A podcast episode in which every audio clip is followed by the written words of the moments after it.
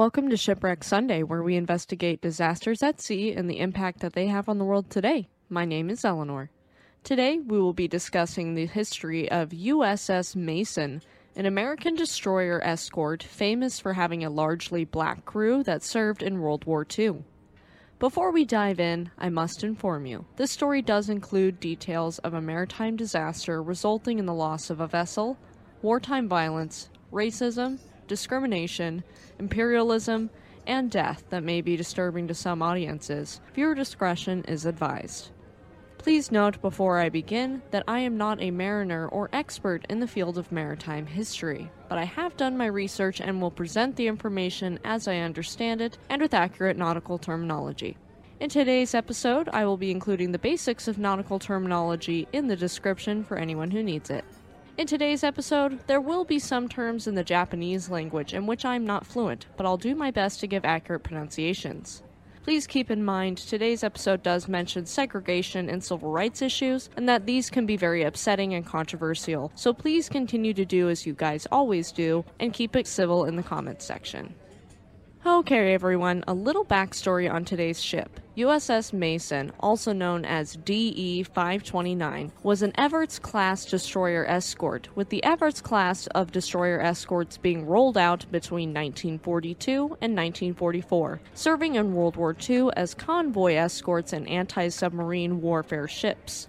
They were also known as GMT or Short Hull DE class, with GMT standing for General Motors Tandem Diesel Drive. The lead ship of this class, USS Evarts, was launched on December 7, 1942, exactly a year after the attack on Pearl Harbor.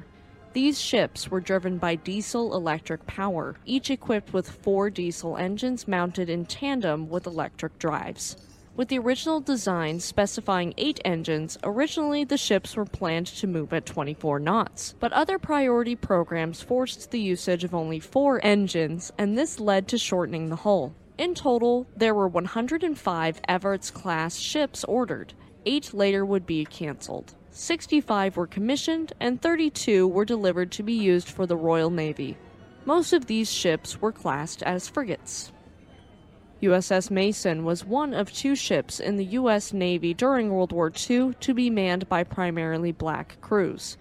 The other ship we will cover later this month, and it was USS PC 1264, a submarine chaser. These two ships were manned by blacks after a letter was sent to President Franklin Delano Roosevelt by the National Association for the Advancement of Colored People, or the NAACP, in mid December of 1941, and it was a huge step in the right direction for equal rights and representation. USS Mason would be the second ship in the United States Navy to go by the name Mason, though this ship was specifically named for Ensign Newton Henry Mason. Newton Henry Mason was a decorated United States Navy fighter pilot born on December 24, 1918, in New York City, New York, in the United States. He was killed in action at an unknown date sometime in May of 1942 at the Battle of the Coral Sea, which went from May 4th to May 8th and was a major naval battle between the naval and air forces of Australia and the United States and the Imperial Japanese Navy. Before this, however, Mason enlisted as a seaman in the United States Naval Reserve on November 7, 1940, being appointed an aviation cadet on February 10, 1941 he would be assigned to U.S. Navy Fighting Squadron 3, or VF 3, on the U.S. aircraft carrier USS Saratoga in September of 1941. He was a Grumman F 4F Wildcat fighter pilot, and in January of 1942, after USS Saratoga was damaged by a torpedo, he reported to VF 3 while they were stationed at Marine Corps Air Station Ewa in territory of Hawaii. This was before Hawaii became the 50th U.S. state in 1959. He'd later be reassigned to Fighting Squadron 2, or VF 2, and his first and only aerial combat occurred at the Battle of the Coral Sea on May 8, 1942. He disappeared in action during a fight with Imperial Japanese Navy aircraft, and he was declared missing in action as a result of his disappearance. He was more than likely the victim of Mitsubishi A6M Zero fighters launched from the Japanese aircraft carrier Shokaku. Because they never found him, Ensign Newton Henry Mason was declared deceased and honored posthumously with the Distinguished Flying Cross for his courage and skill in battle. The Distinguished Flying Cross, for anyone unfamiliar, is a military decoration of the United States Armed Forces, established on July 2, 1926, and is awarded to anyone who, after April 6, 1917, distinguishes themselves by single acts of heroism or extraordinary achievement while participating in aerial flight. This involves acts that are not routine and require a lot of skill and sacrifice, so this award isn't given out lightly and this brave man would be the namesake for DE 529, who would be known as USS Mason. Her keel was laid in the Boston Navy Yard on October 14, 1943, being sponsored by Mrs. David Mason, the mother of Ensign Mason. The ship was 289 feet and 5 inches long, had a beam of 35 feet and 1 inch, and a draft of 8 feet 3 inches, displacing 1,140 short tons. The ship was capable of reaching speeds of 21 knots, with her complement being 156 officers and men total. As for her armament, she was armed with three 3-inch 50 caliber guns, four 1.1 inch 75 caliber guns, nine Oerlikon 20 millimeter cannons, one Hedgehog anti-submarine projector, two depth charge tracks, and eight depth charge projectors. Other than this information, it was difficult to find much else about her armaments and armor. A month after her keel was laid on November 17, 1943, the ship was launched and she'd be commissioned for combat on March 20th of 1944. She'd go through a shakedown cruise off Bermuda, which is a nautical term that refers to testing a ship's performance. Generally, a shakedown cruise is performed before a ship enters service or after major changes happen, like a repair, overhaul, or a change of crew. This simulates the working conditions for the vessel for various reasons. So, essentially, she went to sea trials and passed. Fortunately for the crew, USS Mason never saw a battle. Nevertheless, her story is interesting.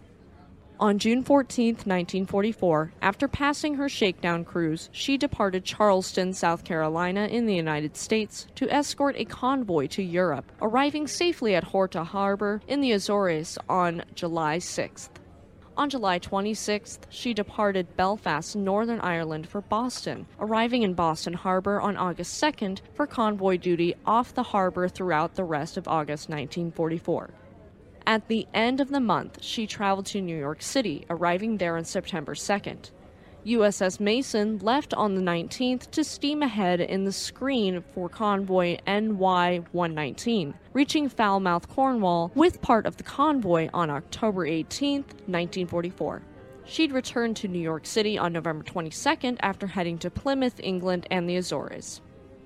Also on October 18th, after arriving in Falmouth, USS Mason would support convoy NY 119 through a severe North Atlantic storm. The northern Atlantic Ocean can be quite volatile. Typically, most stormy months are between November and April due to the North Atlantic Oscillation, which is a weather phenomenon of fluctuations in the difference of atmospheric pressure at sea level between the Azores High and the Icelandic Low over the North Atlantic Ocean. This is why the weather and storms on the Atlantic can not only vary from area to area so vastly, but can also become nasty and unpredictable very quickly. However, stormy weather happens outside of the NAO and during more favorable sailing seasons, just like in October, and that's what NY 119 and USS Mason encountered. During this nasty storm, USS Mason suffered critical structural damage and the crew was able to repair it, still rescuing the other ships in the convoy after this. The crew of the Mason, however, was not rewarded for their work. They didn't receive any accolades or awards. In 1994, they finally received a letter of commendation for meritorious service during this action, but to me that is just pitiful. These men saved countless lives and knew their lives were on the line, and they did the right thing. They should have been awarded back in the 1940s. USS Mason would join Task Force 64 in Norfolk, Virginia on December 17, 1944, sailing in convoy for Europe two days later. She passed Gibraltar on January 4, 1945, and was relieved of her escort duties, sailing onward to Algeria, where she would enter Oran on January 5th. She was here for the formation of Task Group 60, clearing Oran on January 7th. Four days after this, on January 11th, a blip on Mason's radar lit up, a surface target. She charged ahead at full speed, with the sailors on USS Mason scrambling to their battle stations to attack what they assumed was a submarine, rammed the object, and dropped depth charges. They weren't able to regain contact, and so they returned to the contact point, where searchlights would finally reveal what the men had attacked so viciously a wooden derelict roughly 100 feet long and 50 feet wide. A derelict, in nautical terms, is a vessel that is dilapidated with an identifiable owner, while vessels that are considered abandoned are those where the owner is unknown or has surrendered the rights of ownership. Vessels become derelict or abandoned for numerous reasons, but we aren't going to cover that today. USS Mason would steam on to Bermuda for repairs, entering St. George's Harbor, a natural harbor in the north of Bermuda, on January 19, 1945. Five days after this, she returned to the New York Navy Yard. On February 12, 1945, 78 years ago today, USS Mason left Norfolk in convoy once again, this time heading for the Mediterranean Sea, and she arrived just off Gibraltar on February 28, 1945. She cleared Oran on March 8th, afterward heading out to guard a convoy to Bermuda and the Chesapeake Bay before finally returning to New York City on March 24th. USS Mason and her crew performed sonar exercises off New London, Connecticut, and fighter director training with naval aircraft on Quonset Point, Rhode Island, training for combat. Dutifully, she and her crew would continue from Norfolk to Gibraltar, leaving Norfolk on April 10th, and USS Mason would escort yet another convoy to Europe, leaving the convoy at their destination on April 28, 1945. She was two days out of Oran heading toward the East Coast when the end of World War II in Europe was announced May 8, 1945. The war may have technically been over, but USS Mason's work was not yet finished. She arrived in New York City on May 23rd after crossing the Atlantic Ocean again, running operations along the East Coast into July. From July 28th until August 18th, she would serve as a teacher of sorts she'd operate as a school ship for the Naval Training Center in Miami, Florida. After this, on August 20th, she arrived in New London, Connecticut to be outfitted for long range underwater signal testing. She performed this through to September in Bermuda, leaving the beautiful islands on September 8th to head to Charleston, arriving on September 10th. USS Mason would be decommissioned on October 12, 1945, and was stricken from the Naval Vessel Register on November 1, 1945. The Naval Vessel Register, or NVR, is the official inventory of ships and service craft in custody of or titled by the United States Navy. It contains information on ships and service craft that are part of the official inventory of the United States Navy from the time the vessel is commissioned through its life cycle and disposal. So, after she was decommissioned from the Navy, she was officially retired from the armed forces. After being decommissioned, she received a fate that, though is sad, is the best outcome for any ship. She was sold for scrap and delivered to her scrappers in New Jersey on March 18, 1945, and after that she was scrapped. Though it is sad that this amazing vessel, which was such an important part of our history due to her crew being prominently African American in a time where that was unheard of, was scrapped, it's better than ending up at the bottom of the Atlantic Ocean where so many ships and sailors end up, especially in times of war. However, her legend lives on. DDG 87, an Arleigh Burke class destroyer in the United States Navy today, was named USS Mason in honor of the African Americans who served aboard DE 529. There was also a film made about the ship, though it is dramatized, so take that into consideration. And it is the 2004 movie Proud, directed by Mary Pat Kelly, starring Ossie Davis, and this movie was actually his final film performance.